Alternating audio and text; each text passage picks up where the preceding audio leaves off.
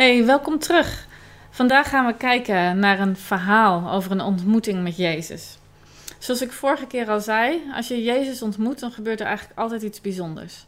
Het heeft impact en het maakt een shift, het brengt een shift teweeg in de levens van de mensen die hem ontmoeten.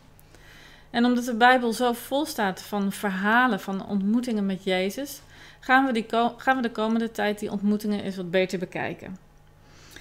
Want deze verhalen die laten ons zien wie Jezus is en uh, laten ons zijn hart zien. Vorige keer hebben we, heb ik verteld over het verhaal van de verlamde man bij de bron van Bethsata. Hij had al zijn hoop gevestigd op het geneeskrachtige water bij de bron, totdat hij Jezus ontmoette. En die genas hem. En vandaag kijken we naar de ontmoeting die Jezus heeft met Maria en Martha en hun broer Lazarus. Een verhaal met, als het kan, een nog grotere impact op de levens van de mensen. In ieder geval voor Lazarus. Door deze gebeurtenis en in deze ontmoeting onthult Jezus iets over zichzelf. Niet alleen wie hij is, maar ook wat hij kwam doen. Maar voordat we het stuk uit Johannes gaan lezen, wil ik eerst uh, bidden. En ik bid dat als we het verhaal lezen, dat u, Heer, zich aan ons openbaart. Dat u ons laat zien wie u bent, want u bent vandaag nog steeds dezelfde. Blaas uw leven uit over de woorden die wij lezen en over ons hart. In Jezus' naam. Amen.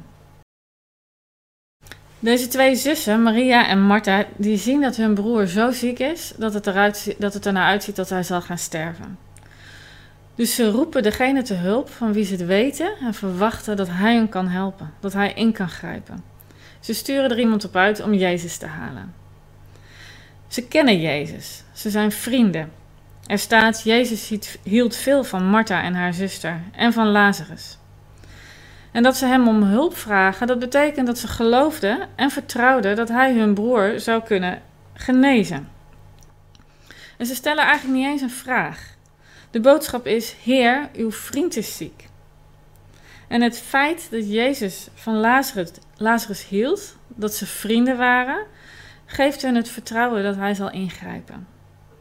Het is de relatie die ze met elkaar hebben, die maakt dat ze geloofden en vertrouwden en wisten dat hij zou ingrijpen. Hij had hun immers lief. En op het moment dat Jezus de boodschap krijgt, verwacht je eigenlijk ook dat Jezus er meteen op uitgaat om naar Lazarus toe te gaan, om zijn vriend te genezen. Maar dat doet hij niet. Hij spreekt een belofte uit. Hij zegt: dus Deze ziekte zal niet uitlopen op de dood, maar op de eer van God, zodat de zoon van God geëerd zal worden. Pakt hij dan zijn spullen en gaat hij? Nee, er wordt nog een keer vermeld dat hij van Martha, Maria en Lazarus hield en vervolgens blijft hij waar hij is. Hoe verwarrend. Er is in hun leven iets heel groots aan de hand, iets wat gaat over leven en dood, en waarvan ze weten dat hij het op kan lossen. En hij zegt ook dat het opgelost gaat worden, en vervolgens lijkt hij niets te doen. En Martha en Maria wachten. En Lazarus wordt steeds zieker en de situatie wordt eigenlijk steeds hopelozer. En dan sterft Lazarus. Hoe zou dat voor ze geweest zijn? Ze hebben hun vriend, van wie ze geloven en hopen en verwachten dat hij de Messias is. Ze hebben hem om hulp geroepen en hij lijkt niet te komen.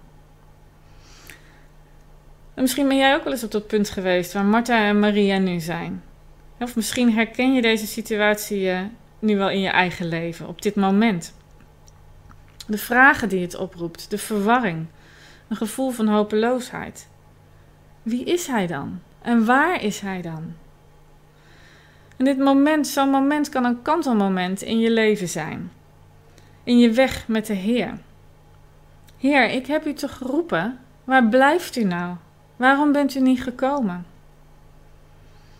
Ik denk dat voor veel mensen zo'n fase in hun leven een moment is geweest dat ze Jezus hebben losgelaten, omdat ze het niet begrepen. Of ontstaat er iets waardoor er ruimte komt en je ontdekt wie Jezus werkelijk is. Een soort defining moment waarin hij iets onthult van wie hij is en waarvoor hij gekomen en gestorven en opgestaan is. Leidt het, zoals Jezus over deze situatie met Lazarus zegt, dat de Zoon van God geëerd zal worden? Zullen we eens even kijken naar wat er gebeurt in die ontmoeting die Maria en Martha met Jezus hebben? Net nadat hun broer gestorven is. Duwen ze hem weg? Zijn ze klaar met hem? Wankelt hun vertrouwen in hem, hun geloof in hem? En hoe reageert Jezus op hen? Eerst ontmoet hij Martha. Dit is de Martha die op een eerder moment zo druk was met haar gasten dat ze vergeet om naar Jezus te luisteren, om aan zijn voeten te zitten en gewoon bij hem te zijn. En nu is Martha de eerste die hem tegemoet gaat. Ze gaat hem tegemoet toen ze hoorde dat Jezus onderweg was. En Martha zegt: Heer, als u hier eerder geweest was, dan was mijn broer niet gestorven. Haar boodschap is: Heer, u bent te laat. En Martha's gevoelens maken haar wanhopig. En ze uit haar verdriet dat Jezus er niet was. Hoe vaak zouden Maria en Martha niet tegen, haar, tegen elkaar gezegd hebben de afgelopen dagen? Was Jezus maar hier? Haar woorden geven ook aan dat ze weet dat Jezus Heer is over leven en dood. Hij zou niet gestorven zijn als u hier was geweest. Maar Jezus gaat er tegenin. Hij ontkracht niet wat ze zegt. Het is per slot van rekening waar. Maar hij gaat het gesprek met haar aan. Hij reageert: Ik ben de opstanding en het leven. Met andere woorden, bij mij is het nooit te laat. Hij geeft haar hoop. Hij herinnert haar eraan: Ik ben God. En ik alleen kan leven geven. En ik kan het weer terugnemen. Hij zegt niet: Ik kan Lazarus opwekken uit de dood. Maar hij zegt: Ik ben de opstanding en het leven. Ik ben de kracht die aan alles het leven geeft en alles in leven houdt. Als Jezus Martha ontmoet, laat hij haar iets zien van zijn goddelijkheid, van zijn godheid, zijn macht. Hij is God. En hij confronteert haar met waarheid. Hij schudt haar als het ware door elkaar en hij zegt: Houd moed, ik ben er. Ik ben de opstanding en het leven. En dat was precies wat Martha nodig had op dat moment, om dat te horen. Hij verbindt haar opnieuw met hemzelf en hij helpt haar om naar hem te kijken. En bij zijn, bij zijn woorden denkt Martha aan de opstanding van de doden aan het einde van de tijden, in de toekomst. Maar Jezus roept haar terug in het nu en hij zegt: Ik ben nu de opstanding en het leven. Niet in de verre toekomst, maar nu. Vandaag breng ik verandering, te midden van jouw wanhoop. Ik breng leven midden in de dood, want ik ben de opstanding en het leven. Daarna ontmoet hij Maria.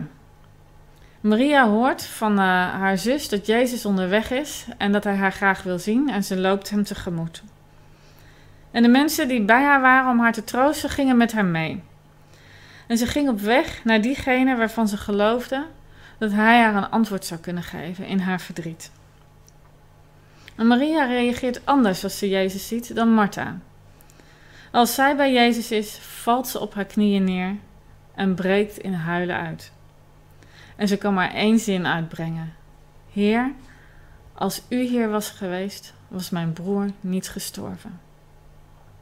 Ze zegt hetzelfde als haar zus. Ook Maria gelooft dat Jezus bij machten is om te genezen en dat hij bij machten is om te voorkomen dat hij had gestorven was. Ze gelooft in zijn macht en haar verdriet overmand haar. En dit keer met Maria gaat Jezus niet het gesprek aan. Sterker nog, hij heeft bijna geen woorden. Hij gaat naast haar staan en borst in tranen uit. Je zou denken dat God, de opstanding en het leven, niet verdrietig hoeft te zijn en dat hij niet zo zijn emoties hoeft te laten gaan. Hij weet toch dat hij bij machten is om dit te keren? Dat hij Lazarus tot, tot leven kan wekken? Waarom dan die tranen?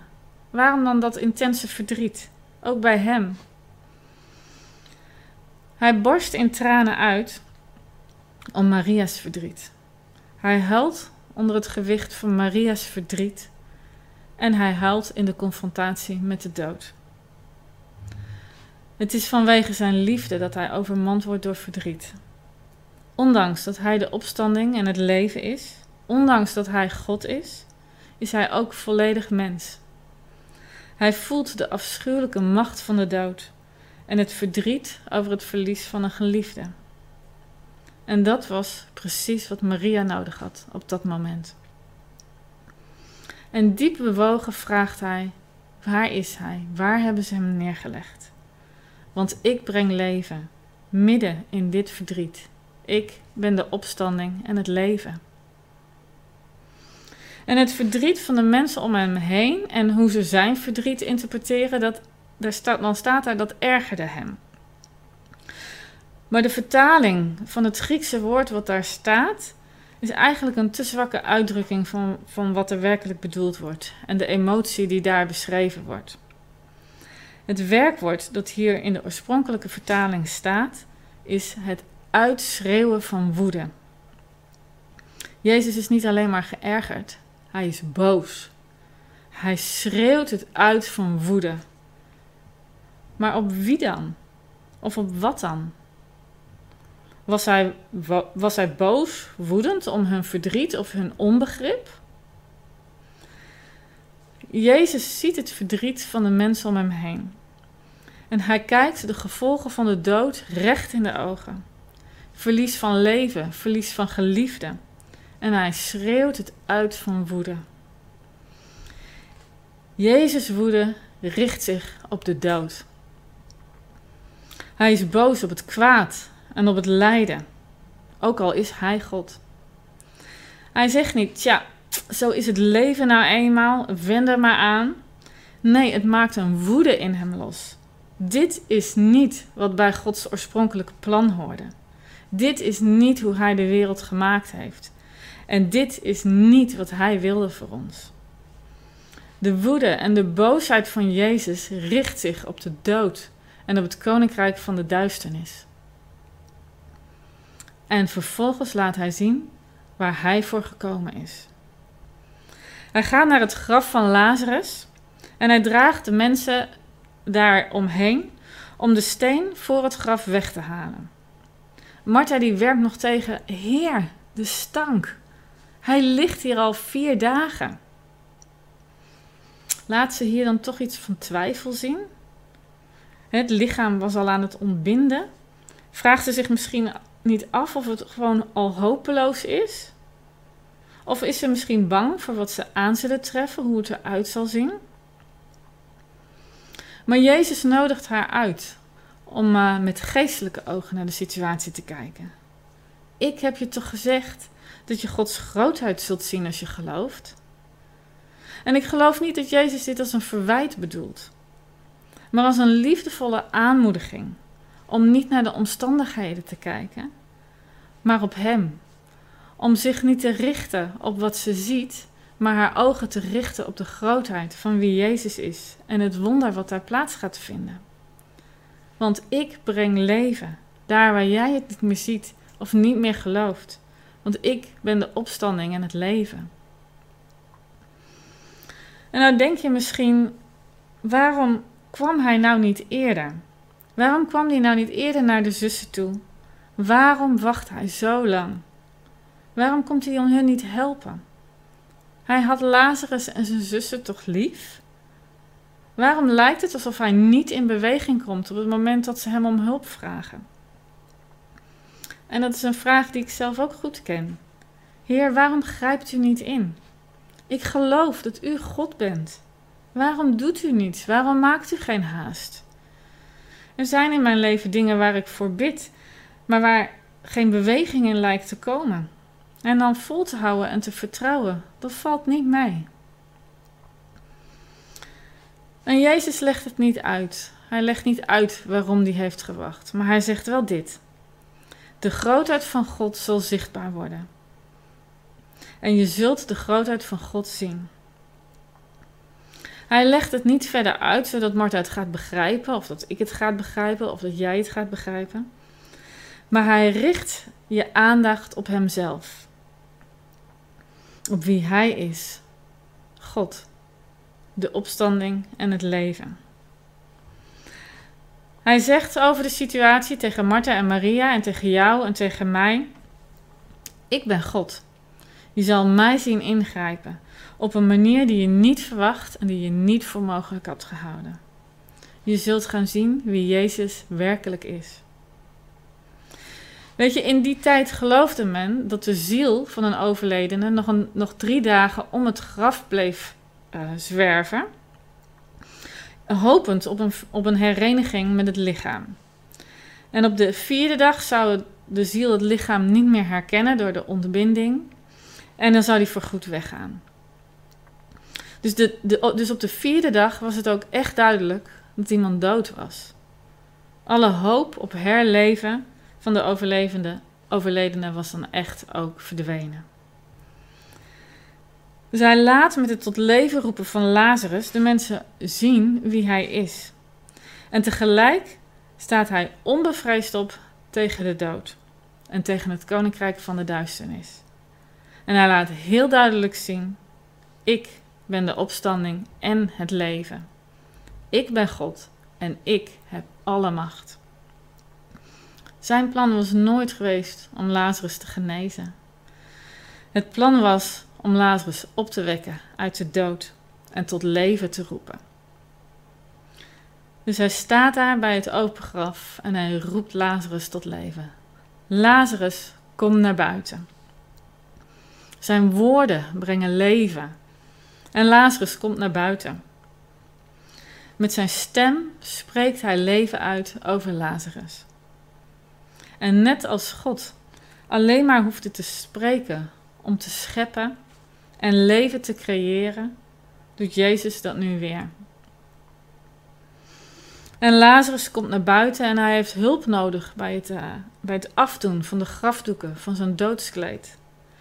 En de mensen om hem heen zijn zo perplex dat Jezus ze echt moet zeggen: maak, maak zijn doeken los. Al Lazarus heeft er hulp bij nodig. En misschien was Lazarus zelfs ook wel helemaal perplex over wat er gebeurde. Net als de omstanders. En al die mensen die zo achter Maria aan waren gelopen, toen ze Jezus tegemoet liep, waren allemaal getuigen van wat daar gebeurde. En ze zagen met eigen ogen wie Jezus is. En zoals ik al zei, ik denk dat, veel men, dat er veel mensen zijn die in zo'n fase in hun leven, zo'n ingrijpende fase in hun leven, Jezus kwijtraken. En misschien ben je zelf wel in verwarring over waar Jezus blijft. Heb je hem om hulp geroepen? Wat Jezus in dit verhaal tegen Maria en Martha zegt, is eigenlijk wat we allemaal nodig hebben om, op zulke momenten. We hebben het nodig dat er iemand is die ons op Jezus wijst, die ons eraan herinnert wie Hij is. De opstanding en het leven, God zelf. En dat Hij van ons houdt en dat, het, en dat dat betekent dat je op Hem kan vertrouwen. Je hebt iemand nodig die zegt: houd moed. Doe je ogen open. Kijk op en kijk naar Jezus. Ik heb dat soms nodig. Een vriend of vriendin die mij helpt te zien dat voor Jezus niks onmogelijk is. En we hebben het soms nodig dat iemand met ons meehaalt. Die naast je staat en die bij je blijft die, meehaalt, die omdat het soms ook niet eerlijk is. Maar wat je ook leest is, Maria nam in haar verdriet mensen met haar mee naar Jezus. Er zijn zoveel mensen om ons heen die Jezus zijn kwijtgeraakt in het wachten. Die in de verwarring niet hebben kunnen horen dat Jezus onderweg is en voor wie het wachten op zijn hulp en zijn ingrijpen, uh, voor wie dat zo lang duurde dat ze niet begrepen wat er gebeurde en dat ze het opgegeven hebben. Ze hebben hem losgelaten. Zij hebben het nodig om te horen dat Jezus met hen meehelpt in hun verdriet. Dat hij woedend is op die, op die dingen en op de plek van dood en duisternis in hun levens en in deze wereld dat het niet oké is. Dat het niet is wat Hij bedoeld heeft. En in de gesprekken met mensen en in de gebeden met mensen die, die ik heb, maar ook voor mezelf, zijn er momenten waarop ik ontdek dat Jezus met mij meehuilt. De meest kostbare momenten. Om te zien dat, het, dat, dat mijn verdriet ook Jezus zijn verdriet is. En dit is zo genezend, het geeft erkenning. En deze mensen, ik, jij en ik, de mensen om ons heen, hebben het nodig om te horen dat Jezus God is, de opstanding en het leven. De God die leven geeft, midden in de dood, midden in het verdriet. Ook als je het zelf niet meer verwacht, als je denkt dat het hopeloos is. Voor Hem is het nooit te laat. Ze hebben het nodig om te horen dat Hij heeft overwonnen. En dat het liefde is wat Hem drijft. En misschien ben jij in hun omgeving wel de enige die ze op Jezus kan wijzen. Zullen we samen bidden? Dank u wel, Heer. U bent God. U bent de opstanding en het leven. En u bent bij machten om zoveel meer te doen dan wij kunnen geloven of kunnen bidden. Heer, laat ons zien wie u bent. Heer, u kent de situatie waarin wij nodig hebben uw macht te zien of uw troost te ervaren. En we brengen deze situaties voor uw troon.